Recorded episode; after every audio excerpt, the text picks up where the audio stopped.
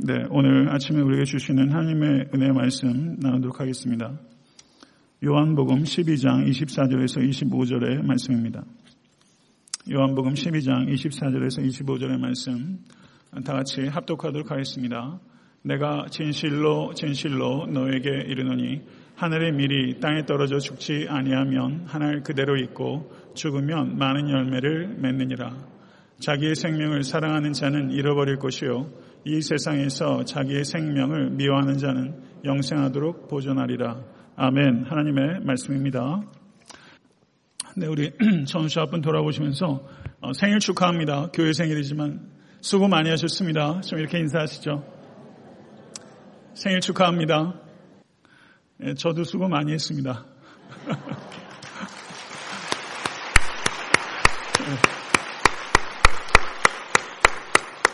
예, 배 때마다 찬양팀 찬양 내 수고 많이 하시고 교회 당회 두 분 장로님께 깊이 감사드리고 교회 섬기는 회 그리고 목자와 목녀 부목녀 그리고 각부 부서의 모든 부원들 그리고 어디에 특별하게 소속되어 있지 않지만 필요할 때마다 섬겨주신 모든 성도님들 어, 그리고 어린아이부터 시니어에 이르기까지 기도의 자리 예배의 자리 지켜주신 것 너무 감사하고 그 하나하나 합쳐지지 않았으면 지금 이 자리에 있는 우리 모습 완전하진 않지만 아, 결국 불가능했을 거로 생각되고요. 모든 성도님들 서로 격려하고 감사하는 의미에서 다시 한번 박수 한번 올려주면 좋겠습니다.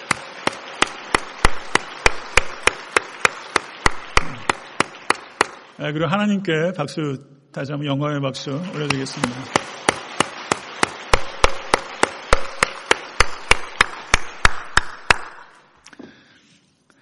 어, 지난 주 중에 신문을 보니까 그 메이저리그 그 플로리다 말린스에 이치로라는 일본 선수가 있는 건 아시죠? 예, 그런데 그 선수가 그 미국의 피트 로즈라는 선수가 그 전에 최다 안타 기록이 4,256개인데요. 어, 이 이치로가 그 기록을 넘어섰습니다. 그런데 그것이 미국 메이저리그만의 순수한 기록이 아니라 일본 기록이 같이 있는 거기 때문에 그 가치를 희석시키고 좀 폄하하는 사람들이 있고 일리가 있습니다. 여하튼 대단한 기록을 남긴 위대한 선수임에 틀림없습니다. 그래서 한 기자가 인터뷰를 하면서 이치로 선수에게 50살 때까지 선수 생활 하겠느냐 이렇게 물었더니 이치로가 뭐라고 대답했냐면 제 삶은 지금까지 비웃음을 이겨낸 과정이었습니다. 이렇게 말했어요. 처음 야구를 시작할 때 내가 프로야구 선수라도 되려느냐 비웃음을 이겨냈고 그 다음에 프로야구 선수가 된 다음에 수위타자가 되겠더니 수위타자가 되겠느냐 비웃었고 미국에 진출하면서 미국의 수위타자가 되겠다 했더니 사람들이 콧방귀를 꼈는데 그 비웃음을 이겨낸 순간들이었다 이렇게 수레하더라고요. 상당히 의미 있었다고 생각합니다. 아, 전속, 전속 통역자인 앨런 터너시에 의하면 이치로가 전날 홈런을 치든 전날 삼진만 당했든 상관없이 누구보다 일찍 운동장에 나와서 스트레칭을 하고 꼼꼼하게 운동을 한다고 이야기를 합니다. 그리고 일본 야구팀의 대표 감독이었던 고쿠보 히로키 씨는 이치로와의 대화의 일화를 소개하면서 이치로가 예전에 그런 이야기를 했다는 거예요. 나는 준비를 준비합니다. 경기를 준비하는 게 아니라 준비를 준비합니다. 저는 상당히 감동적이었어요. 운동에서 성공하는 거 참 어렵거든요.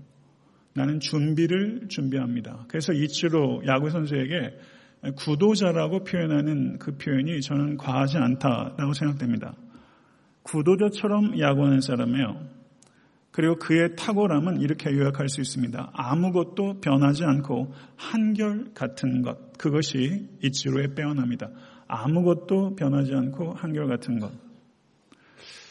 지난 7년 동안 에테한테 섬기는 교회가 변하지 않고 한결같이 지켜내려고 했던 가치들이 분명히 있습니다. 저는 매년 창립 기념일에 기회가 있을 때마다 변하지 않고 한결같이 지켜야 될 가치들에 대해서 설교해 왔고 최근에 교회에 대한 제 설교의 제목들은 약해지려는 교회, 느려지려는 교회, 에 대한 설교들을 최근에 했습니다. 그리고 오늘 설교의 제목은 내어 보내려는 교회입니다. 약해지려는 교회, 느려지려는 교회, 내어 보내려는 교회.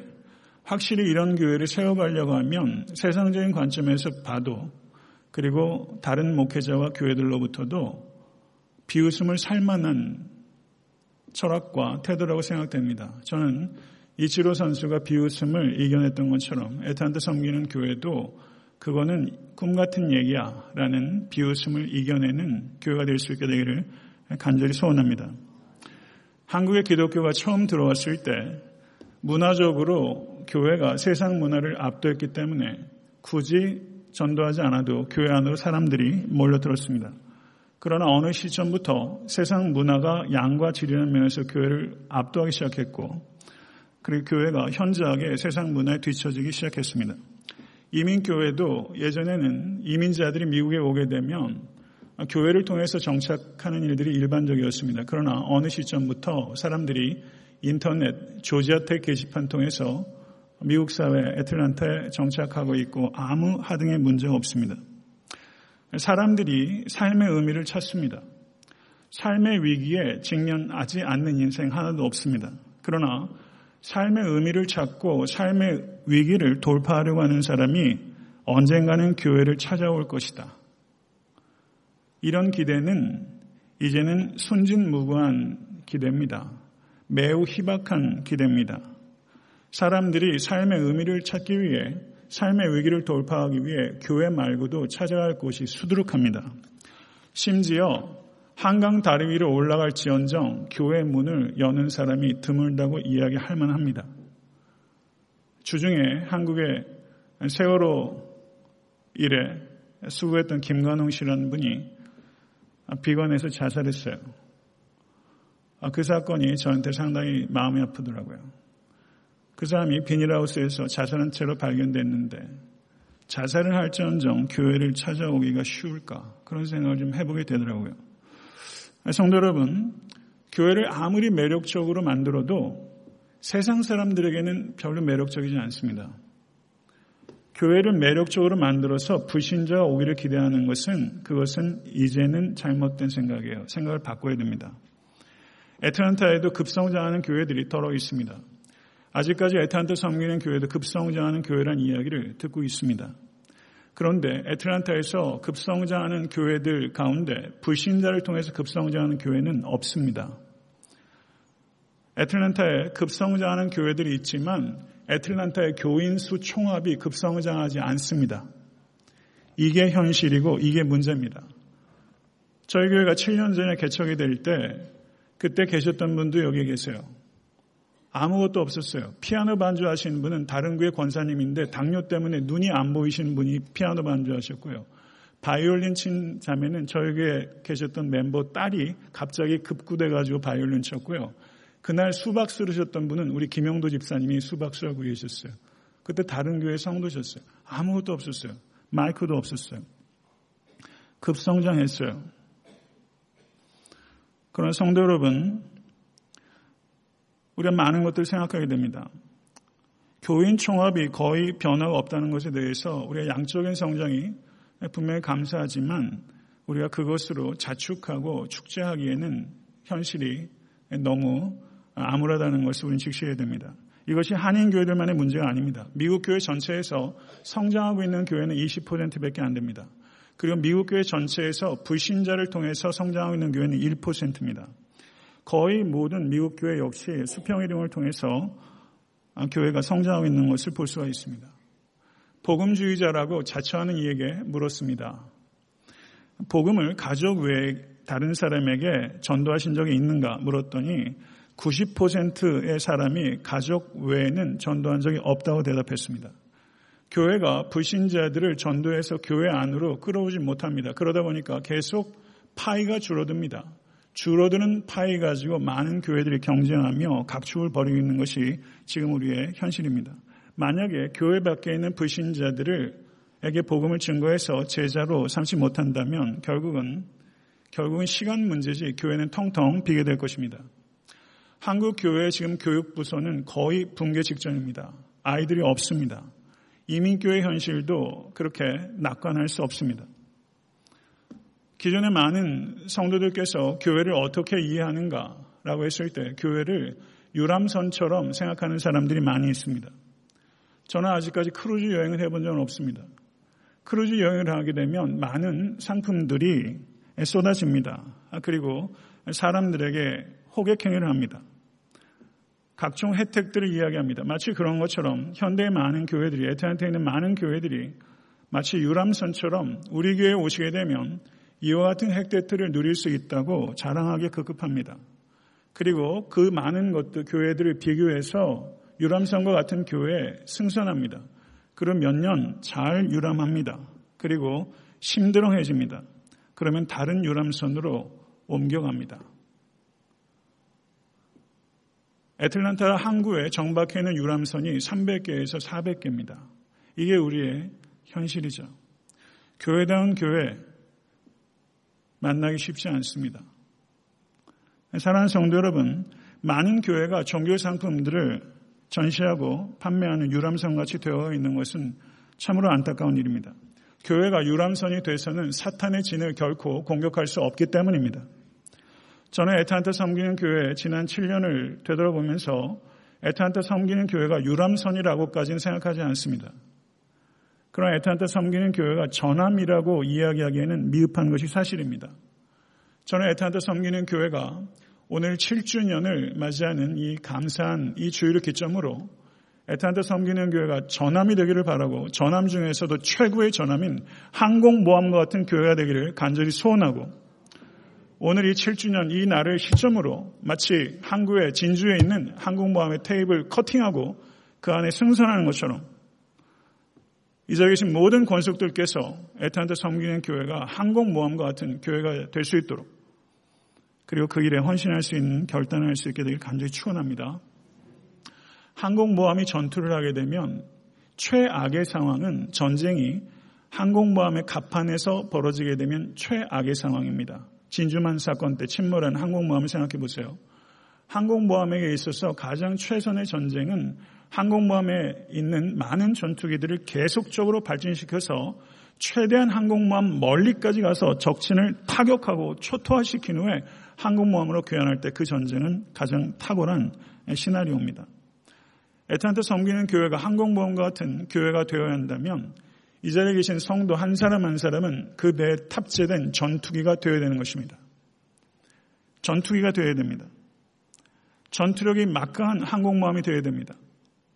제가 그래서 항공모함을 가지고 있는 나라를 한번 찾아보니까 9개국에 실전 배치된 항공모함이 20대고 미국이 10대를 가지고 있습니다.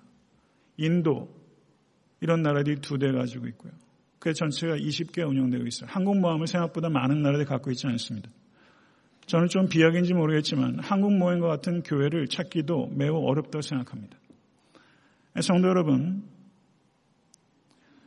막강한 항공모함과 같은 교회와 성도가 되기 위해서는 오늘 주님께서 주신 말씀 요한복음 12장 24절에서 25절의 말씀에 하늘에 썩어지는 미랄과 같은 성도가 될 때 교회는 항공모함 같아질 것입니다.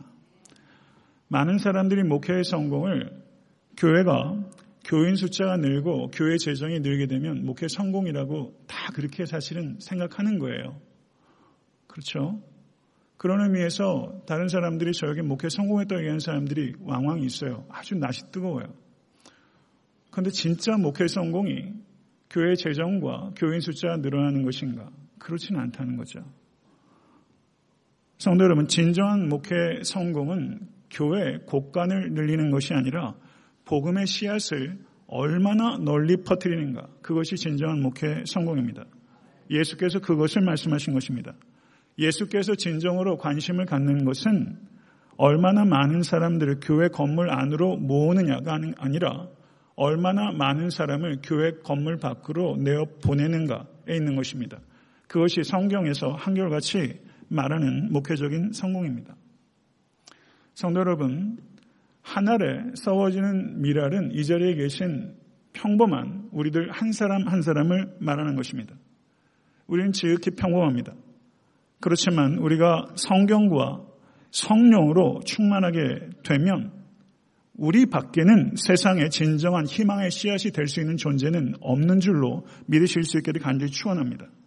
그러면 결국 목회는 무엇인가? 세상에 멀리 할 수 있는 대로 멀리 퍼져서 썩어지는 미랄이 되는 성도를 키우는 것, 그것이 목회입니다. 내가 진실로 진실로 너에게 이르노니 하늘의 밀이 땅에 떨어져 죽지 아니하면 하늘 그대로 있고 죽으면 많은 열매를 맺느니라. 성도 여러분, 여기에서 우리가 주의해야 될 것은 죽는 씨앗입니다. 하나님의 나라가 이 땅에 견고하게 세워지는 방법은 성공하는 씨앗이 아니라 희생하는 씨앗입니다. 이것에 대해서 착각하지 마십시오. 씨앗의 성공이 아니라 씨앗의 희생을 통해서 하나님의 나라가 확장되는 것입니다. 성도 여러분, 그리스도를 육안으로 보셨어요? 그리스도가 보이세요? 그리스도가 안 보여요. 그러면 이 눈에 보이지 않는 그리스도를 보이도록 연출하는 책임이 누구에게 있는가? 바로 교회에게 있습니다. 보이지 않는 그리스도를 보이는 그리스도가 되도록 나타내는 책임이 바로 성도와 교회에게 있는 것입니다. 성도 여러분, 성도의 섬김은 그리스도를 보이게 하는 거룩한 행위입니다. 사도행전 9장을 보면 참 아름다운 여인이 등장해요. 다비다란 여인이 등장해요. 도르가란 이름을 가지고 있어요. 그런데 이 여인이 할 수 있는 재주가 별로 없었어요. 바느질하는 거예요. 경제적으로도 여유가 없었어요. 그러나 같은 과부들의 입장을 생각해서 정성껏 바느질해서 그 옷을 입혀줬어요. 이 다비다가 정성껏 지어준 그 옷은 그리스도를 보이도록 하는 옷이에요. 그 옷은 그저 옷 한 벌이 아니에요. 희망의 옷이에요. 꽃이에요. 소망의 꽃이에요. 그 옷을 받아든 여인들이 다비다가 영양실조인지 과로인지 죽게 되자 하염없이 울잖아요. 그리고 하나님께서 긍휼을 베풀어서 그가 다시 살아났습니다. 다비다가 옷을 만들어 준 만들어 줬을 때 그걸 받은 사람들이 다 그리스도인들은 아닙니다.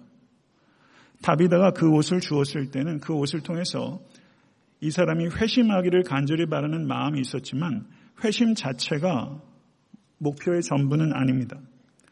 회심 여부에 상관없이 다비다는 다른 사람들에게 옷을 만들어 준 것입니다. 왜냐하면 그리스도께서 그렇게 하셨기 때문입니다. 예수 그리스도께서 수많은 사람들의 병을 고치시고 그리고 귀신을 내어 쫓으시고 그리고 수많은 사람들의 먹을 것을 먹이셨지만 그 중에서 되돌아간 사람들이 얼마나 많습니까? 예수의 놀라운 기적과 가르침을 받고도 회심하지 않고 떠난 사람들이 많이 있습니다.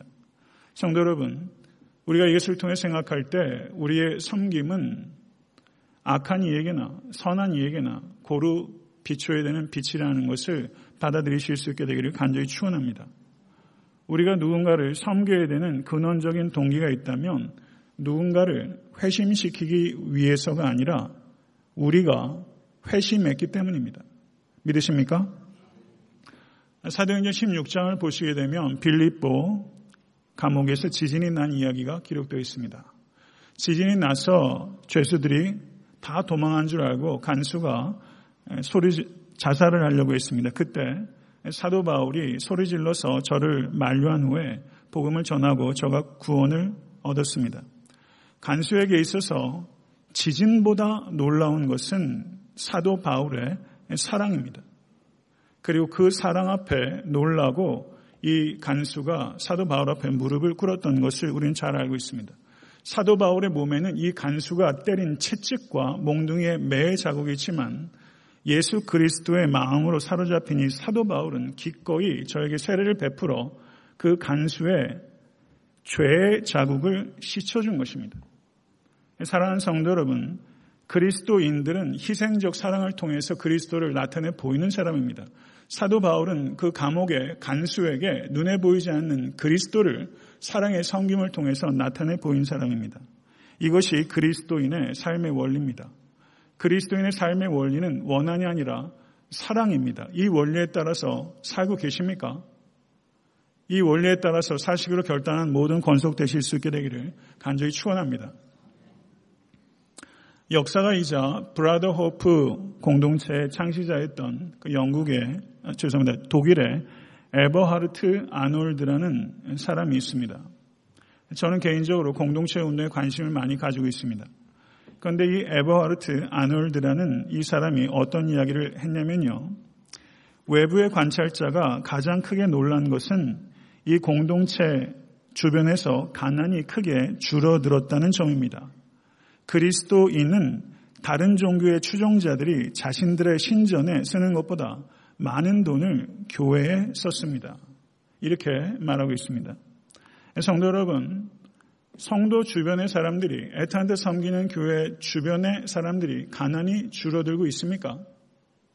현대 많은 교회들이 자기의 성전 안에서 쓰는 돈과 거리에서 쓰는 돈과 어느 돈이 더 많습니까? 한국의 모 교회는 수천억을 교회 안에다가 쏟아놓고 있는 형편이죠. 사랑하는 성도 여러분, 지난 두 주간 에탄트 섬기는 교회는 15명의 단기 선교사를 아마존에 파송했습니다. 그와 같은 섬김은 보이지 않는 그리스도를 보이도록 하는 사랑의 행위입니다. 지난 7년 동안 에탄트 섬기는 교회는 구제와 선교를 하기 위해서 나름대로 힘을 다했습니다. 그것은 보이지 않는 그리스도를 보이도록 하기 위한 씨름입니다. 오늘 에탄트 섬기는 교회가 진실로 항공모함으로서 새롭게 시작하는 시점이 된다면 앞으로 에탄트 섬기는 교회는 보이지 않는 그리스도를 나타내 보이기 위해서 더욱 버겁도록 구제하고 선교하는 일을 통해서 복음을 입증하는 성도와 교회가 될 수 있게 되기를 간절히 소원합니다. 마태복음 28장 20절 후반절을 보시게 되면 볼지어다 내가 세상 끝날까지 너희와 항상 함께 있으리라. 아멘. 성도 여러분 이 말씀은 어떤 특정한 개인들에게만 주신 말씀이 아니라 모든 성도들에게 그리고 이 자리에 계신 각자에게 나에게 주신 말씀임을 믿으십니까? 이 말씀이 자신에게 주어진 말씀이 아니라고 생각하는 사람은 한 사람도 없을 것입니다. 그런데 바로 앞에 있는 말씀 28장 19절에서 20절 상반절을 보시게 되면 그러므로 너희는 가서 모든 민족을 제자로 삼아 아버지와 아들과 성령의 이름으로 세례를 베풀고 내가 너희에게 분부한 모든 것을 가르쳐 지키게 하라. 이 말씀은 모든 성도에게 주신 말씀입니까? 아니면 특정한 사람, 성교사들에게만 주신 말씀입니까? 누구에게 주신 말씀입니까? 볼지어다 내가 세상 끝날까지 너희와 항상 함께 있을 것이다. 이 말씀이 모든 성도에게 주신 말씀, 주신 약속이라면 어떻게 가서 제자 삼으라 라는 말씀이 어느 특정한 개인에게만 준 말씀이겠습니까? 그 약속이 모든 믿는 자에게 준 약속이라면 가서 제자 삼으라는 이 명령은 모든 성도에게 주신 명령입니다. 이것을 받아들이실 수 있게 되기를 바랍니다. 성도 여러분, 성도 중에 선교사가 있는 것이 아니라 모든 성도가 선교사입니다. 그것이 하나님의 뜻입니다. 예수님께서 베드로에게 나를 따라오너라 내가 너희로 사람을 낚는 어부가 되게 하리라. 예수님을 따르고 계십니까? 그럼 예수님을 따른다는 것은 어떤 의미입니까? 나를 따라오너라. 내가 너희로 사람을 낚는 어부가 되게 하리라. 예수님을 따른다는 것은 사람을 낚는 어부가 되는 것입니다. 만약에 전도와 선교를 통해서 사람을 낚는 일에 전혀 무관하게 신앙생활을 하고 계시다면 예수님을 따르고 있지 않다라는 증거입니다. 이보다 더 명확할 수 있습니까? 성경을 아무리 주의 깊게 살피셔도 신구약 성경 전체를 통틀어서 선교사라는 말을 발견할 수가 없습니다. 왜 그렇다고 생각하십니까? 모든 성도가 보내심을 받은 선교사이기 때문입니다. 사랑하는 성도 여러분, 중생하셨다면 중생하는 그 순간 여러분 각자는 선교 대상자에서 선교사로 전환이 된 것입니다. 믿으십니까? 둘 중에 하나입니다. 정말 중생한 선교, 선, 성도라면 선교사든가 아직 선교 대상자든가 찰스 스폴전 목사님이 이렇게 말했어요. 모든 그리스도인이 선교사가 아니면 그리스도인인 채 하는 사기꾼이다. 굉장히 불편한 말씀을 하신 거죠. 모든 그리스도인이 그리스도인이 아니라면 그리스도인인 채 하는 사기꾼이다. 둘 중에 하나밖에 없다는 것이죠. 만약에 오늘 이 예배를 통해서 성도님들께서 성경 말씀에 따라 나는 성교사다라는 자기 정체성을 진심으로 받아들인다면 오늘 주일 11시에 드리는 이 예배는 성교사를 파송하는 파송 예배인 것입니다. 그리고 오늘 예배 뒤에 이루어지게 되는 모든 주일의 모임은 성교사들이 적친을 타격하기 위한 작전 회의를 하는 것이다. 그렇게 이해하는 것이 가장 성경적인 이해라고 할 수 있을 것입니다. 어느 교회 이야기예요. 그 교회를 예배를 드리고 교회 본당을 빠져나가려고 하면 출구에 그렇게 쓴대요. 뭐라고 쓰냐면 선교지로 들어가는 입구.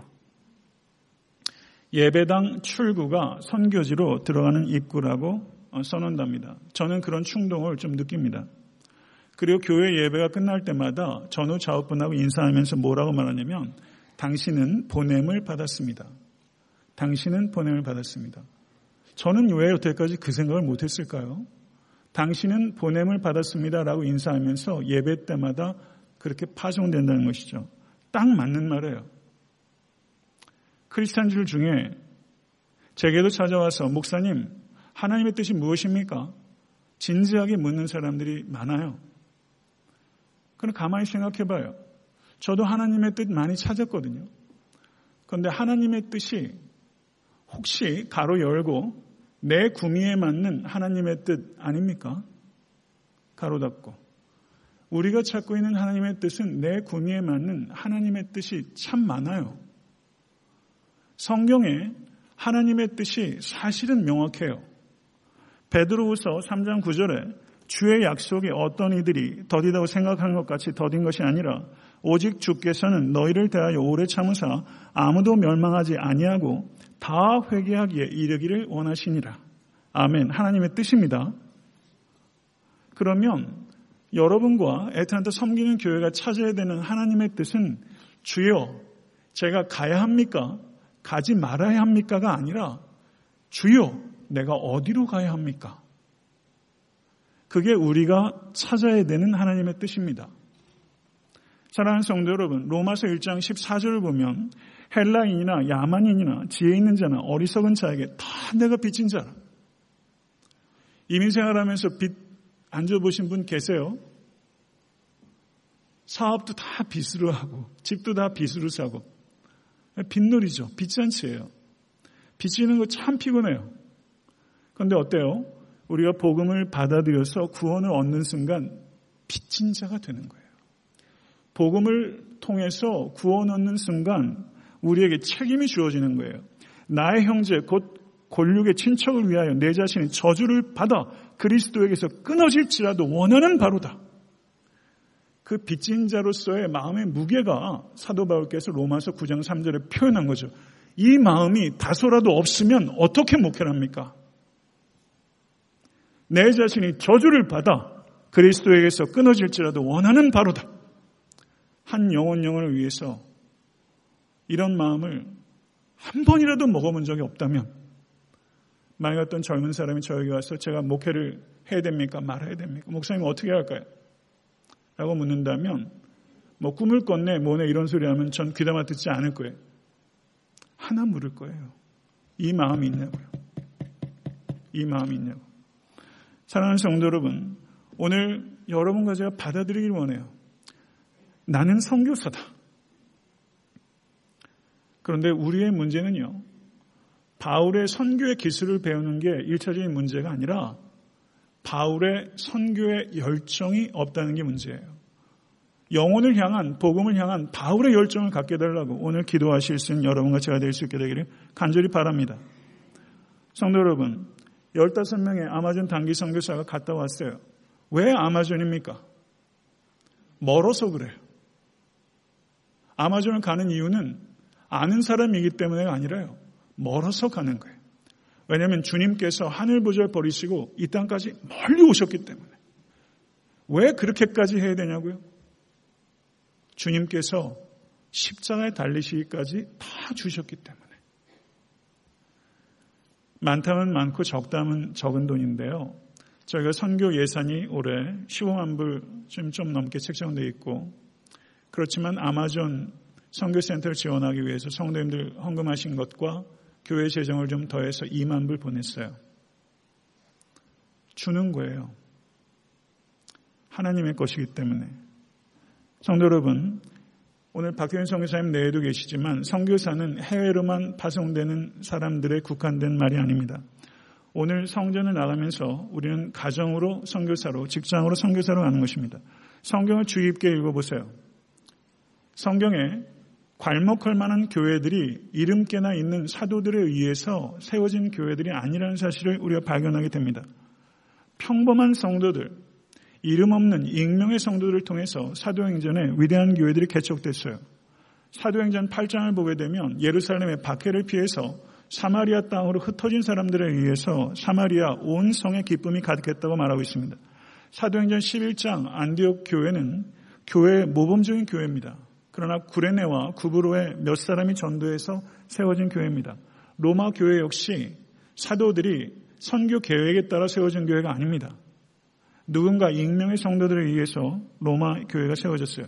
전문적인 선교사를 통해서 세워진 것이 아니라 하늘의 미랄처럼 성령에 사로잡힌 평범한 성도들에 의해서 교회들이 세워진 것입니다. 성도 여러분, 이와 같은 사실에 감격하시고 그리고 감사하실 수 있는 여러분과 제가 될 수 있길 간절히 바랍니다. 성경과 성령에 사로잡힌 평범한 사람이 필요한 것입니다. 평범한 사람. 성도 여러분, 이 자리에 이제 자녀들 키우고 계신 부모님들 다 그러시죠. 부모의 역할이 뭐예요? 제가 설교할 때마다 강조하는 게 중요한 게 애는 내 것이 아니라 하나님의 것이다. 여기에 대한 초점을 많이 얘기했어요. 그런데 제가 설교를 준비하면서 새로운 관점을 갖게 됐어요. 제게도 참 중요한 관점이에요. 부모님들은 가정의 선교사입니다. 부모님들은 가정의 선교사예요. 애들이 교회에 출석한다고 그리스도께로 가고 있다고 생각할 수 없어요. 부모가 목사라도 저라도 제 자식이 예수 그리스도를 인격적으로 만나 중세하는 것을 기도하지 않으면 안 되는 신비한 영역이에요. 성도 여러분, 부모는 가정에 파송된 선교사예요. 우리 모두에게 가장 중요한 선교지는 자녀예요. 우리 자녀들이 만나는 최초의 선교사는 부모예요. 믿으시겠습니까? 성도 여러분, 여러분들 어떤 직업과 직장을 가지고 계세요? 마음에 드세요? 돈은 충분히 받고 계시다 생각하세요? 그냥 목구멍이 포도청이라 풀칠하려고 어쩔 수 없이 하고 계세요. 사업을 옮길래도 종잣돈이 없어서 그냥 울며 거저 먹고로 하고 계세요. 이민 생활이 다 퍽퍽하죠. 만족스러운 직장 생활 드물어요. 돈은 벌어도 사람들 대하는 거 좀 힘들잖아요. 한국 사람들이 특별히 어렵게 하고요. 성도 여러분, 근데 직업에 대해서 우리가 그런 관점을 가지고 계속 직장생활 사업해도 되는 거예요, 그런데? 성도 여러분, 종교개혁자 마틴 루터가 직업에 대해서 뭐라고 말했냐면, 하나님께서 세상을 돌보실 때 쓰는 가면이다. 이 얼마나 탁월한 표현입니까? 직업은 하나님께서 세상을 돌보실 때 쓰는 가면이래요. 탈이래요. 하나님께서 세상을 창조하시고 좋았다, 좋았다, 좋았다, 좋았다, 연발하셨어요. 제일 마지막에는 힘이 좋았다. 그럼 하나님께서 좋았다고 하신 게 세상이 완벽해서가 아니에요. 하나님께서 창조 세계를 좋게 지으셨어요. 그리고 사람을 지으셨어요. 그리고 좋게 지으신 이 창조 세계를 더 좋게 만들라는 문화 사명을 아담에게 주신 거예요. 좋은 창조 세계를 더 좋게 만들라고. 생육하고 번성하여 땅에 충만하라. 땅을 정복하라. 바다의 물고기와 하늘의 새와 땅에 움직이는 모든 생물을 다스리라. 이것이 좋은 창조 세계를 더 좋게 만들라고 하나님께서 주신 문화 사명이고 그 문화 사명을 담당하는 통로로서 여러분의 직업과 그리고 직장과 사업이 있는 것입니다. 이것이 성경적인 직업관입니다. 하나님께서는 창조주이십니다. 그리고 이 창조 세계의 경비원으로 인간을 만드신 것이 아니라 이 창조 세계의 정원사로 인간을 만든 것입니다. 경비원들은 하는 일은 그저 지키는 거예요. 하나 관여하지 않아요. 그러나 정원사는 단지 보존하고 지키는 것이 아니라 그것을 아름답게 만드는 사람이에요. 하나님께서 여러분이 하시는 직업을 통해서 그 일을 하고 계시고 그 일을 원하신다는 것을 받아들이실 수 있게 간절히 추원합니다. 그렇다면 직업을 대할 때 어떻게 하면 어디로 가면 돈을 더 벌 수 있을까 하는 것이 최고의 기준이 되어서는 안 됩니다. 사실 연봉이 제일 중요하죠. 굉장히 중요해요. 그러나 그게 최고의 기준은 아니에요. 최고의 기준은 연봉이 아니에요. 어떻게 하면 이 직업을 통해서 다른 사람에게 유익을 끼치며 어떻게 하면 하나님께 영광을 돌릴 수 있을까? 다른 말로 하면 하나님의 나라를 확장하는 선교적 사명을 감당하기에 보다 유익한 직장은 어디인가? 그런 질문 가져보신 적 있으십니까? 여러분의 자녀들이 직장을 선택할 때 부모님들의 권유가 상당히 중요하게 작용하죠. 그럼 이러한 관점에서 제가 드린 말씀 매우 기초적인 관점이지만 결국 이 틀 안에서 얘기하는 거죠. 하나님의 나라를 확장하는 선교적 관점에 따라 직장을 선택하고 있는가. 제가 요즘 주의 깊게 읽고 있는 미국 목사님 책이 있는데 제이디 그리어라는 분의 책이에요. 아주 탁월해요. 깜짝 놀랐어요. 근데 그분께서 목회를 하시면서 그 교회 청년들에게 직장을 소개를 해주는데 교회가 한 8천 명 정도 되는 규모입니다. 그러면 청년들에게 1년의 청년들을 한 다섯 가정 정도 묶어서 어느 지역에 직장을 갖도록 하고 그 교회, 그쪽에 교회를 개척시킬 정도로 굉장히 적극적으로 청년들의 이 직업관과 그 삶의 결정에 조언을 하고 계시더라고요. 성도 여러분, 존 파이퍼 목사님 다 아시죠? 그분이 어떤 말을 하셨냐면 롯은 사명이 아니라 돈을 쫓아 소돔에 갔습니다. 그 결과 망했습니다. 결국은 돈을 쫓을 것인가, 소명을 쫓을 것인가, 우리가 근시안적으로 보지 않고 거시적으로 멀리 내다보면 결국 돈을 쫓고 가는 길은 망하는 길이요. 소명을 쫓아 가는 길은 축복받는 길입니다. 사랑하는 성도 여러분, 돈을 쫓을 것인가? 소명을 쫓을 것인가? 만약에 여러분들께서 돈이 소명이 아니라 돈을 쫓고 계신다면 자식들에게 소명을 쫓으라고 말할 수도 없을 뿐만 아니라 말하지 말아야 됩니다. 부모가 돈이 아니라 소명을 쫓으려는 최소한의 씨름이 있어야 됩니다. 그리고 이 악하고 어두운 시대 얼마나 더 악해지면 세상이 더 악해질 수 있습니까? 얼마나 더 어두워지면 어둡다고 하시겠습니까? 이런 시대에 우리 자녀들이 무엇에 따라 직장을 선택할 것이며 무엇에 따라 사업을 선택하고 사업지를 선택할 것인가? 독단적으로 하지 마세요. 기도하시고 목회자에게 상의하시고 믿음의 권속들에게 의논하세요.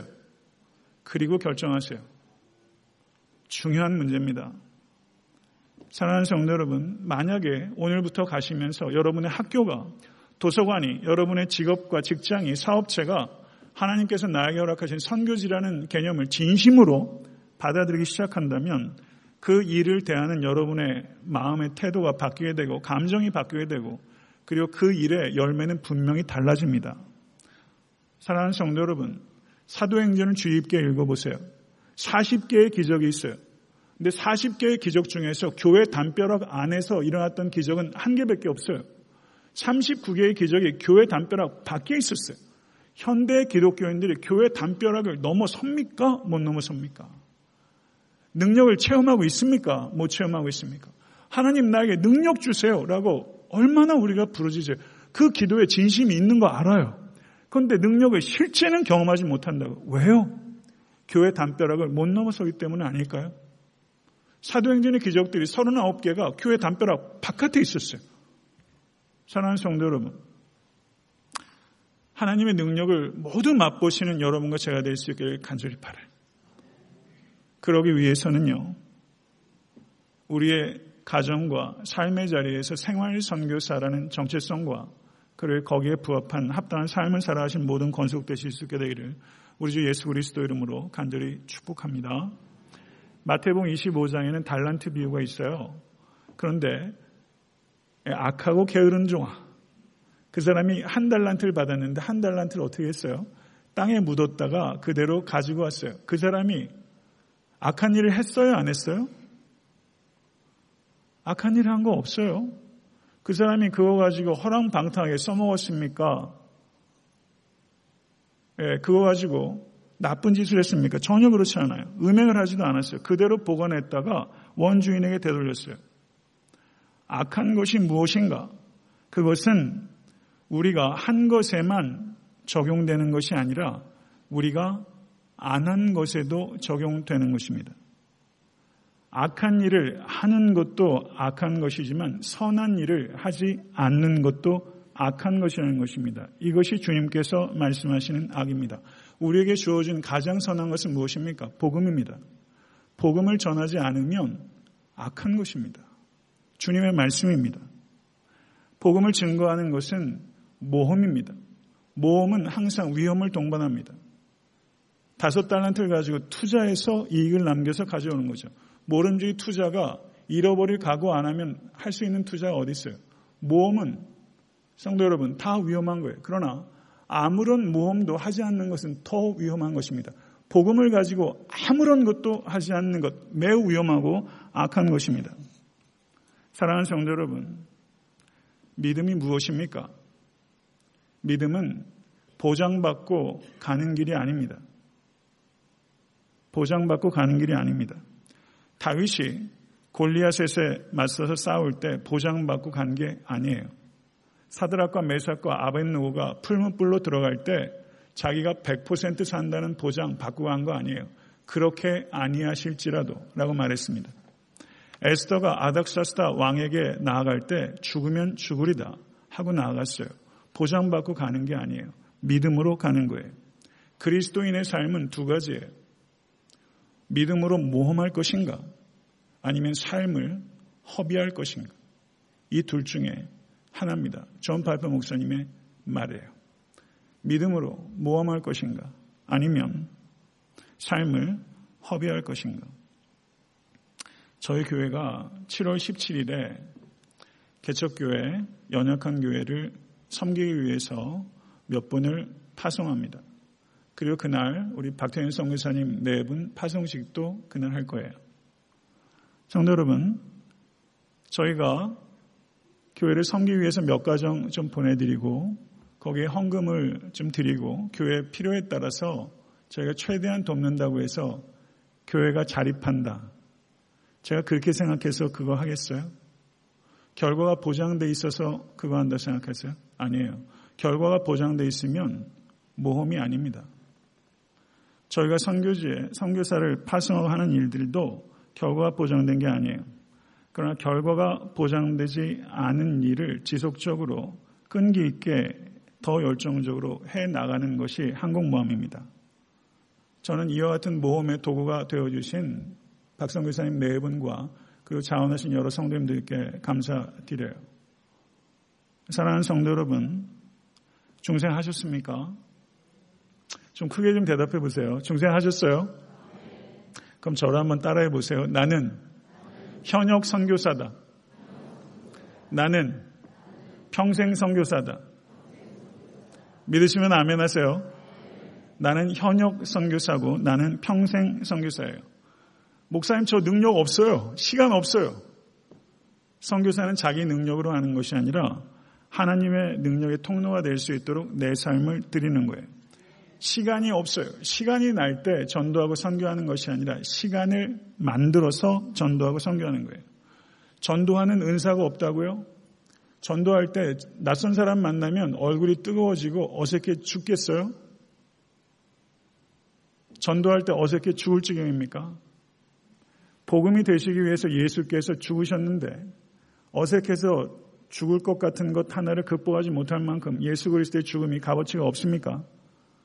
성도 여러분 깊이 생각하시고 성도 여러분 아무리 어색해도 낯선 사람 대하는 거 어려워도 아무리 차갑게 반응한다 할지라도 복음을 입으로 증거하시고 여러분의 삶으로 사랑으로 그 복음을 입증하실 수 있는 모든 건속되실 수 있게 되길 간절히 바랍니다.